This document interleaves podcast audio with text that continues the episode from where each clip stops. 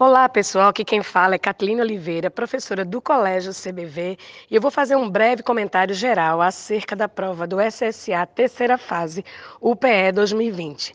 Bem, a prova foi tranquila, foi uma prova leve, embora exista uma ressalva acerca da questão do número 8, em que havia dois itens meio dúbios, talvez não muito claros para o candidato.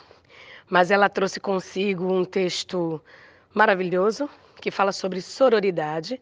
Começava com uma narrativa contando a história real de duas mulheres, uma mais velha e uma mais jovem, com os nomes fictícios de Sônia e de Raquel, respectivamente. E a primeira questão tratava do propósito comunicativo desse texto. A questão também de relações semânticas, relação é, coesiva, mas no, no âmbito temporal, não era uma questão assim nitidamente de gramática. Só houve uma questão de fato de gramática que envolvia crase, concordância, regência e colocação pronominal. O segundo texto, a, a respeito da violência contra a mulher, dos dados do Senado de mais de 13 milhões de casos de violência contra a mulher que correspondia à questão de número 8.